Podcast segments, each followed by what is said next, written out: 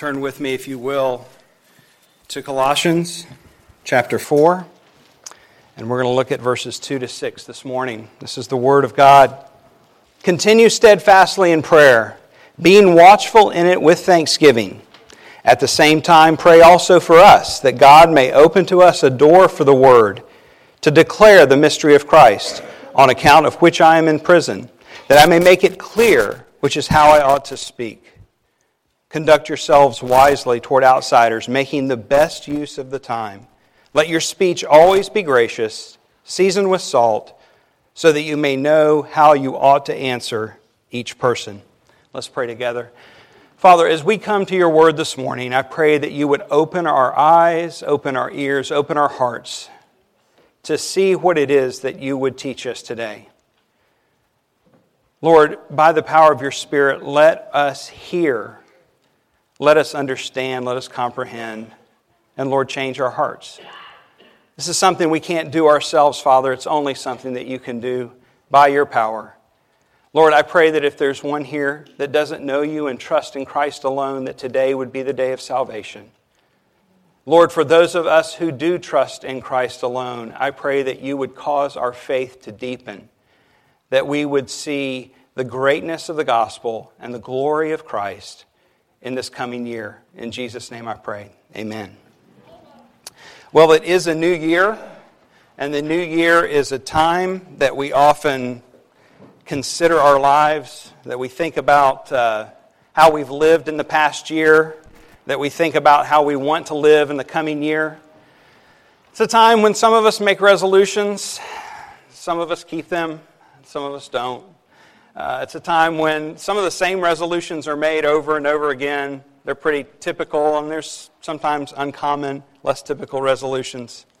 But ultimately, as we consider a, a new year and what waits uh, before us, what we're really thinking about is what are our priorities? So we think about resolutions or we think about doing anything differently. We're thinking about what matters. How do we want to live di- differently for the sake of whatever it is that is our priority? And if you want to know what your priorities are, all you have to do is look at how you spend your time, uh, how you spend your money, and something that no one else can look at, uh, what your thought life is like. There's other ways that you could consider your priorities, but those would be ways that you could kind of introspect and consider what is it that I value. So, the big question is how are we spending our lives? The title of the sermon uh, today is, is lifted from the text here, the best use of the time. In verse 5 of this passage, Paul uses this phrase, and that's how it's translated in the English Standard Version. It's similar in others, but it was really a term of exchange in, in Greek. It was a term of the marketplace, the best use of the time. It was the idea that was being conveyed is that you found a good deal and you bought it up. Uh, you, you found something that was really worth something and you did everything to get it. And so let's consider that as we consider our lives. What is it that's important? What is the best use of the time in 2018 for each one of us? So, uh, as, as we look at this, I want us to think about urgency. I want us to think about the priorities in our lives. That's the context that we're going to look through. Um, but I also want to keep in mind where Paul was when he wrote this letter. Paul was in jail, Paul was in prison, not like the prisons that we have today. Paul was in chains, he was behind a locked door. It was probably filthy, it was probably smelly. And I have to ask myself, and I challenge you to consider if you were in that situation, what kind of letter would you write? What would you say? Uh, what would you ask for prayer for?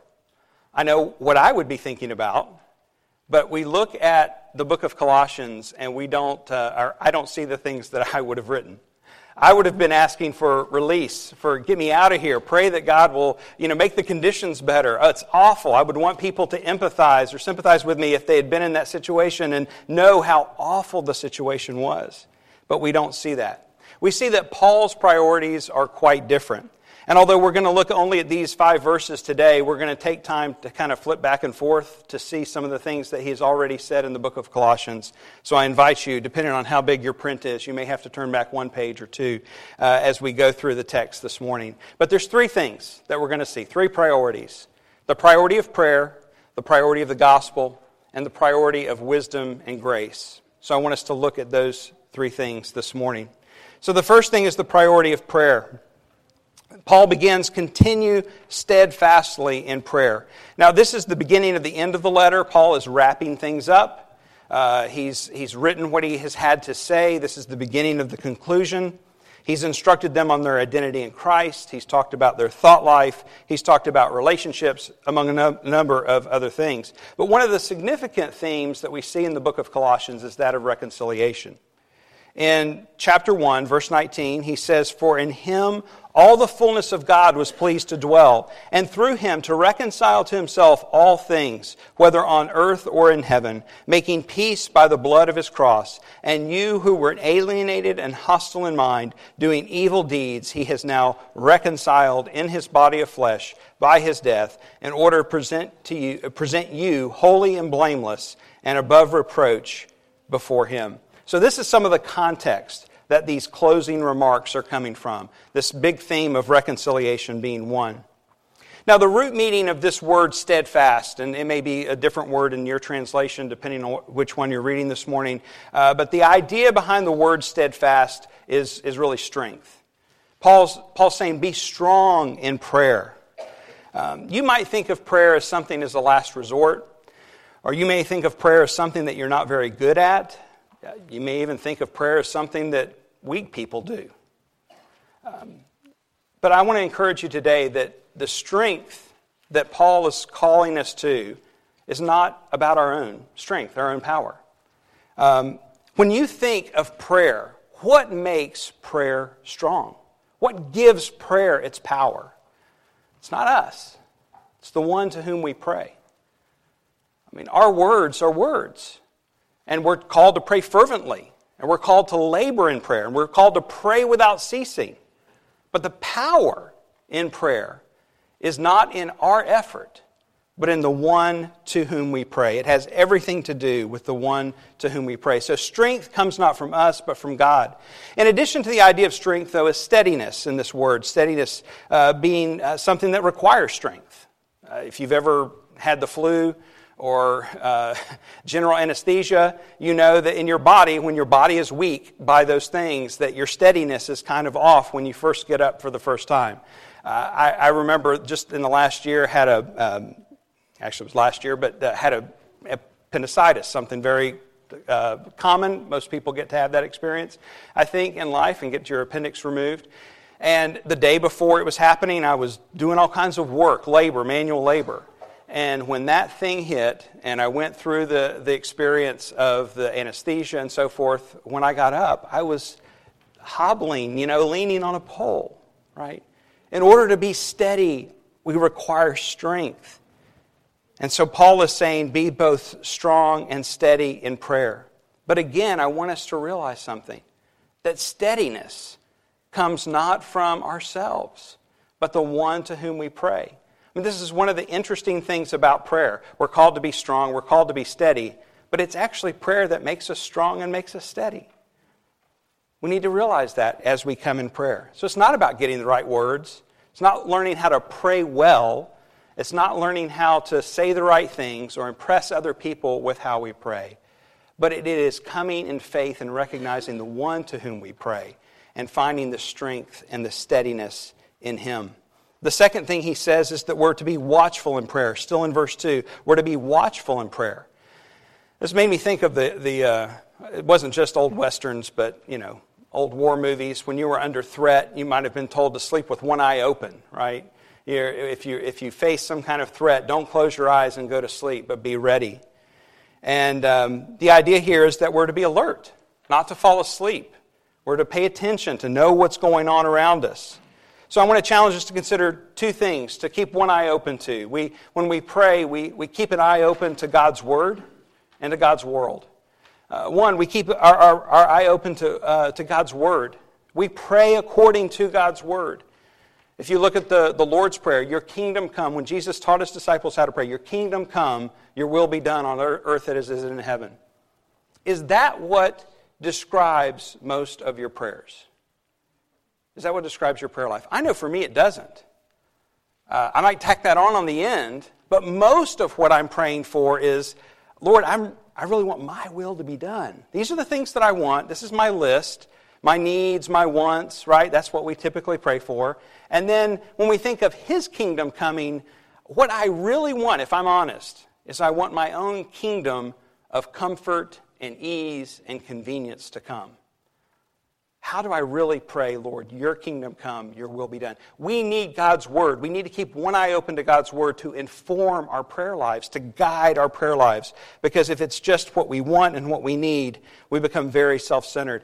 You can look at the prayers of David in the Psalms as a guidance for how to pray, or even sometimes the words to pray as you read through the Psalms. Think of the prayers of Paul uh, in, in the epistles. We can look right here again, if you flip back one page, probably in your Bible, to the beginning. He describes to the Colossians in verse 9 of chapter 1 how he's been praying for them. This was convicting to me. I hope it is eh, both convicting and, and, encouraging and challenging to you to pray this way.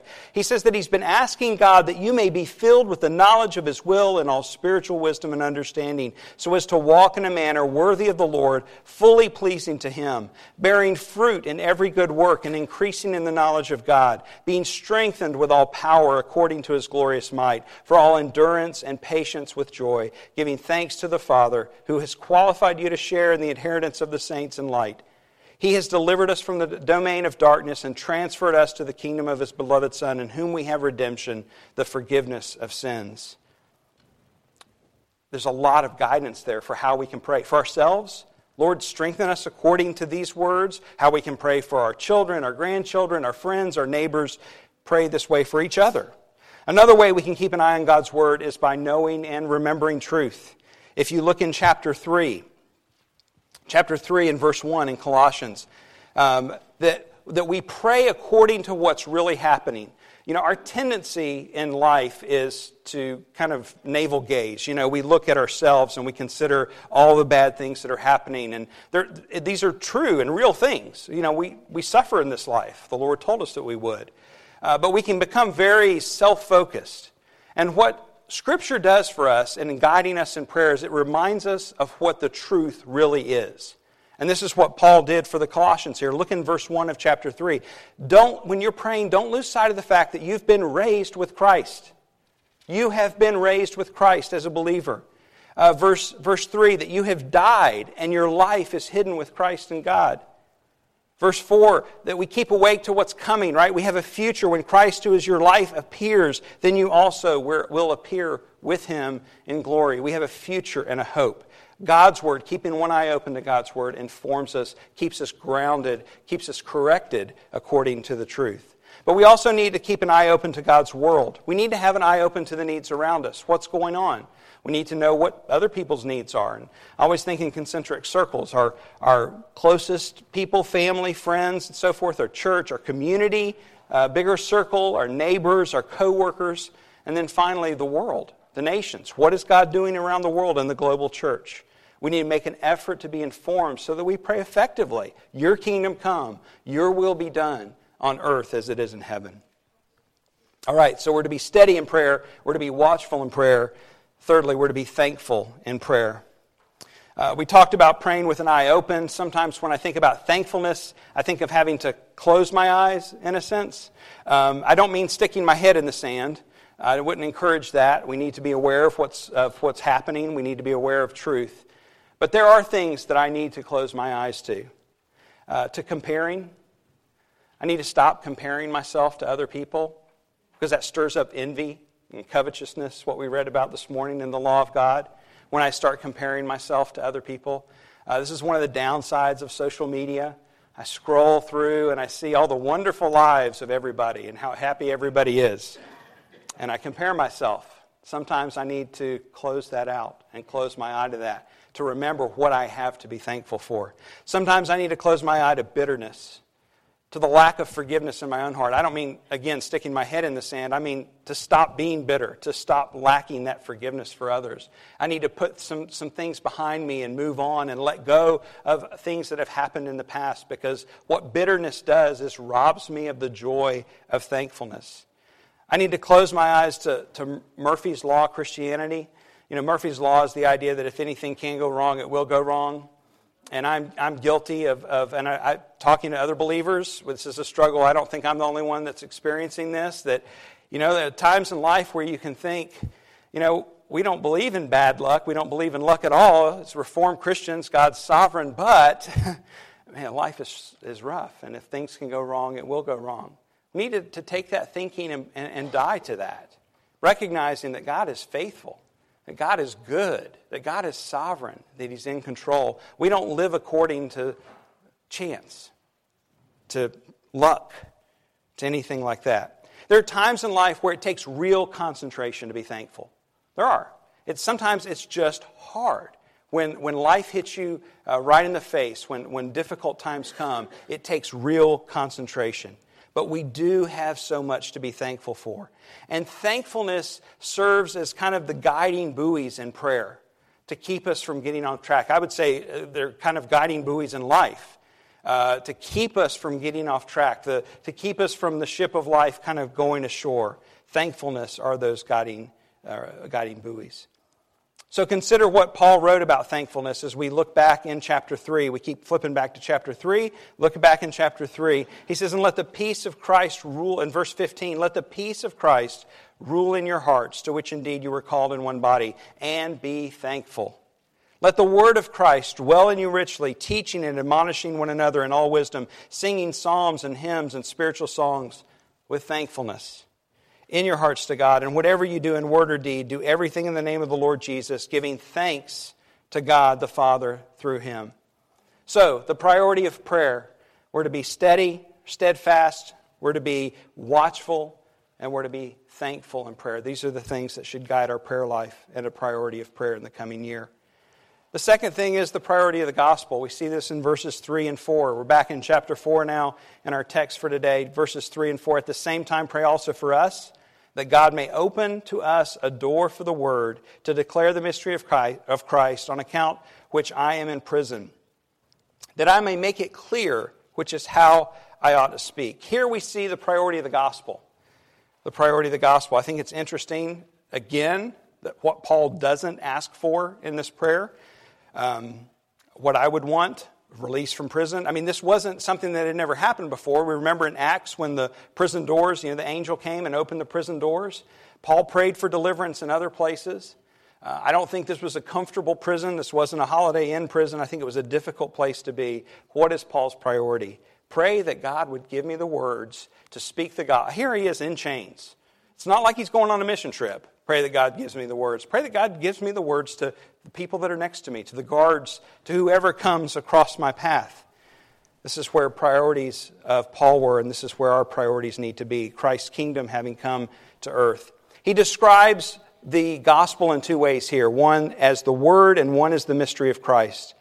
The word focuses on declaration. The gospel is, in essence, good news. It's good news that needs to be declared, it's truth that needs to be stated. The gospel uh, is to be shared.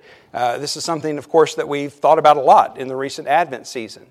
Uh, we've sung about a lot is the declaring of the good news. The angels came and declared the good news, right? So we see that in terms of the word. But the, the word also is, um, in, in, the beginning of, of Colossians, Paul says that it's the word of truth, right? There's this guiding idea that truth is being spoken and truth needs to be stated. The reality of our standing before God, what we've already looked at, that we've been reconciled to God in Christ. This is what Paul's wanting to proclaim. So help me to be clear, help me to, to, to state truth clear, clearly, but also this mystery of Christ, he calls it. The mystery of Christ. And what this focuses on, he, he elaborates more in Ephesians, where he uses the same phrase, is the idea that for these Jewish believers, who had who, these were Jewish background believers, who had no idea what God was up to in bringing these new Gentiles into the fold. You know, they didn't have to do all the same things we did. They didn't have to jump through the same hoops we do. They don't have the same pedigree we do. They couldn't understand it. It was a mystery. But there was also a sense of mystery for the Gentiles. None of their gods would have put on flesh, would have condescended and come to earth in the form of man, and would have laid their lives down willingly for the sake of someone else. This is the great mystery to both the Jews and the Gentiles. And Paul is saying, Pray, pray that I can make it clear. But the gospel is more than just an announcement, it's more than just a mystery. The gospel is the power of God unto salvation, Romans 1:16 says. And ultimately, the gospel, if we distill it down, The gospel is a person, the gospel is Jesus. And this is what Paul's praying. Let me make Jesus clear. Let me magnify Jesus. Let me show these people around me who Jesus is, according to truth, both speaking truth in the word and also the mystery and the glory of Christ. The gospel isn't simply, it's not a religion. It's not a set of rules. It's not, a, not just a creed, a belief system. It's not a self help system. The gospel is Jesus saves. That Jesus came to earth, He put on flesh, He fulfilled the law, He died in our place, He conquered sin and death. This was what Paul was saying pray for. Pray that I will make this clear. This was why he was in chains. Pray that the gospel be cl- declared clearly and understandably to whoever the Lord puts around me. And this is the priority of the gospel for us that we consider who the Lord has put around us and what opportunities that He's given us that we can live out the gospel and flesh it out. How does God typically do this?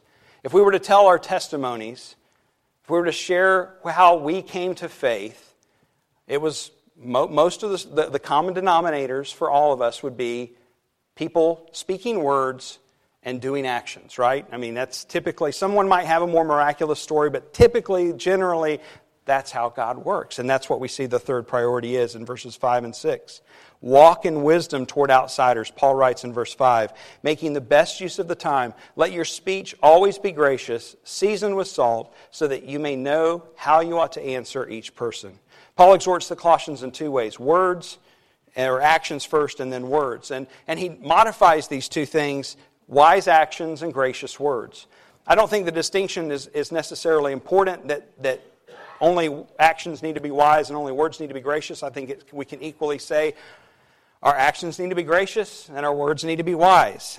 The emphasis and the point that I'm making is it's not on our words and our actions, it's rather on grace and wisdom. That's where the emphasis is. It's on being wise and being gracious.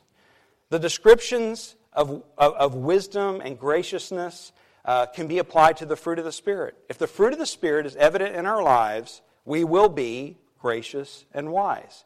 So, the, the point I think that, that we see in, is that this is not about us getting it right. It's not about us figuring out what actions to take and what words to say and how to phrase everything correctly. But it's us walking in faith, dependent on the Spirit, knowing that He will give us the opportunities, that He will give us the words to speak, that He will guide us in the power of the Spirit. Walking wisely, though, does become winsome for unbelievers. He said, Walk this way toward outsiders. Be this way toward outsiders. So it becomes winsome to those who are outside the faith. It becomes attractive. People are attracted to this kind of gracious and wise living. In the beginning of his letter, in verse 9, Paul prays that the Colossians would, excuse me, know truth and hear, or know wisdom rather, and here he instructs them to walk in wisdom or to act wisely. Um, I don't have time to unpack all of this, but I would say, and I hope that you'll either agree with me or take my word for it, and we can talk about it later. But I would say that a hallmark of a wise person is humility. A hallmark of a wise person is humility. In other words, a wise person knows they don't have it all together, that they're a sinner. A wise person knows they don't have, the fool has said in his heart, there's no God. So, you know, apart from coming to realize who God is as a holy God, recognizing that I'm a fallen sinner, you're, you can not walk in wisdom without that basic truth. So, a wise person is humble. They know they don't have it all together. They know they're a sinner. They know they don't have the power in and of themselves to do this. They have to rest in and cling to Christ to live wisely. And this is where I think Paul's emphasis is. Again, not on our power, not on our getting it right, not on our being wise and gracious in our own strength, but on us being wise and gracious in the strength of the Spirit. One commentator wrote, It's as if the apostle were saying, Behave wisely toward outsiders, always bearing in mind that though few men read the sacred scrolls, all men read you. Though few men read the sacred scrolls, all men read you. Um, our, our best apologetic is our life. Our best apologetic is how we live out our faith. And then we come to this phrase in, the, in, in verse uh, 5 making the best use of the time. This is where the, the, our, our sermon title came from. Uh, we've already talked about how it's, it's marketplace language, talked about buying up uh, something at a good price. This is the idea of how we treat our time. Do we live this way? Do we live with this urgency? Do we live with this priority? Um, you may think Matthew 13, the, the parable of the great treasure, the pearl of great price. Jesus told these stories to, to communicate this same idea, this same sense of priority. So there's an urgency to how we live. Do we live with purpose? Do we live with this priority? And of course, we can look at how, you know, our conversations, our time, our energy, our resources, how we use our freedom, how we use our gifts and skills. I think this is probably one of the greatest challenges in front of the, the American church to this, at, at this point in history is how are we going to use the, the freedom, the resources, the gifts and skills that God's given us for Christ's kingdom around the world. We're at a critical time in history where we have uh, opportunities through technology, through travel, uh, to make great impacts by using what God's given us and what He's entrusted to us. We have to ask Him, what are our priorities? And then as he, he closes this, he says uh, for, that our speech would uh, be guided by grace. So we talked about wisdom, graciousness. Um, I would say the same thing. A hallmark of a gracious person is humility. A hallmark of a gracious person is humility. They know they don't have it all together. They know they're a sinner. They know they don't have the power in and of themselves to get it right. Right? They're humble. They're dependent on the Holy Spirit. The mark of a gracious person is humility. So, gracious speech, what does it look like? Well, gracious speech is loving, it's considering the needs of others, it's kind, it doesn't condescend, it's gentle, it's not harsh, it's peaceable, it doesn't stir up strife. Do you follow the pattern here? It's the fruit of the Spirit, right? Loving, gracious words, or gracious words rather, are these things. The fruit of the Spirit can guide us in how we speak. The fruit of the Spirit is not about us trying harder and figuring it all out. It's the fruit of God's Spirit within us, of us walking in faith looking to Christ alone to empower us and to guide us. And then he said, seasoned with salt and knowing how to answer each person. And there's a lot more that we could say about both of these things, but let me just say two simple things. One is it's not about, uh, gracious, gracious, words are not about memorized lines, uh, about um, cliches, about repeating the right things, right? Gracious speech is that which is deeply dependent on the Spirit within us and knowing how to answer each person. Knowing how to answer each person. You know, Paul is saying, pray that, for, that I can declare the gospel, the truth, and the mystery. And we talked about how the, the, the, the truth linked to the, or rather, the word is linked to the truth. Right? We have to know God's word. We don't discard that. God's word is what it guides us in what we say and so forth. Uh, and sometimes it is quoting God's word. Sometimes it is sharing a verse with someone. But a lot of times in our conversations, it isn't just doing those things, but it's knowing when to listen, knowing when to speak, knowing what to say. And it, this is not dependent on ourselves, but on God's Spirit in us. Okay, so in wrapping things up, how do we consider uh, these priorities in our own lives in this coming year? Uh, we talked about the priority of, the prayer, of prayer, the gospel, and wisdom and grace. Um, let's, let's consider how it all fits together. I don't think Paul was just tacking these things on at the end of his letter. I don't think this is just a segment of a few random thoughts that he thought he would stick in there. Hopefully, what we've seen as we've referenced back to other parts of the letter is how the, these thoughts were woven throughout the letter, and these concluding remarks before he signs off are where he really wants to put the emphasis to this young church as they read this letter. The real priority that emerges is not a three step plan. It's not it's not us leaving going, okay, priority of prayer, priority of the gospel, priority of wisdom and grace. We got those three things, let's go do it, right? The priority isn't in, in, in knowing what the plan is. The priority that Paul puts forth, and the priority that I hold out to you today, is the person of Christ. The person of Christ. You know, let's not miss the mark and think that we need a three step plan to live our lives. What we need is the person and work of Jesus Christ. And we need to look to Him in faith and trust Him in faith so that we can be strengthened and steadfast in prayer, so that we can proclaim the gospel and know how to speak clearly, so that we can walk in wisdom and grace toward outsiders, that they may be wooed to the glory of Christ. We need Jesus. So, three things it's Jesus through whom we pray. We talked about the priority of prayer. It is Jesus through whom we pray and by whom we have access to prayer. Hebrews 4 says, Since then we have a great high priest who has passed through the heavens, Jesus, the Son of God. Let us hold fast our confession. Let us then with confidence draw near to the throne of grace, that we may receive mercy and find grace to help in time of need. And in John 15, No longer do I call you servants, for the servant does not know what his master is doing, but I have called you friends. For all that I have heard from my Father, I have made known to you. You did not choose me, but I chose you and appointed you that you should go and bear fruit, and that your fruit should abide, so that whatever you ask the Father in my name, he may give it to you. Jesus is our means of prayer. Jesus is the gospel personified. We talked about the priority of the gospel. Jesus is the gospel personified. John 20, 31, but these are written that you may believe that Jesus is the Christ, the Son of God, and that by believing in him you may have life through his name.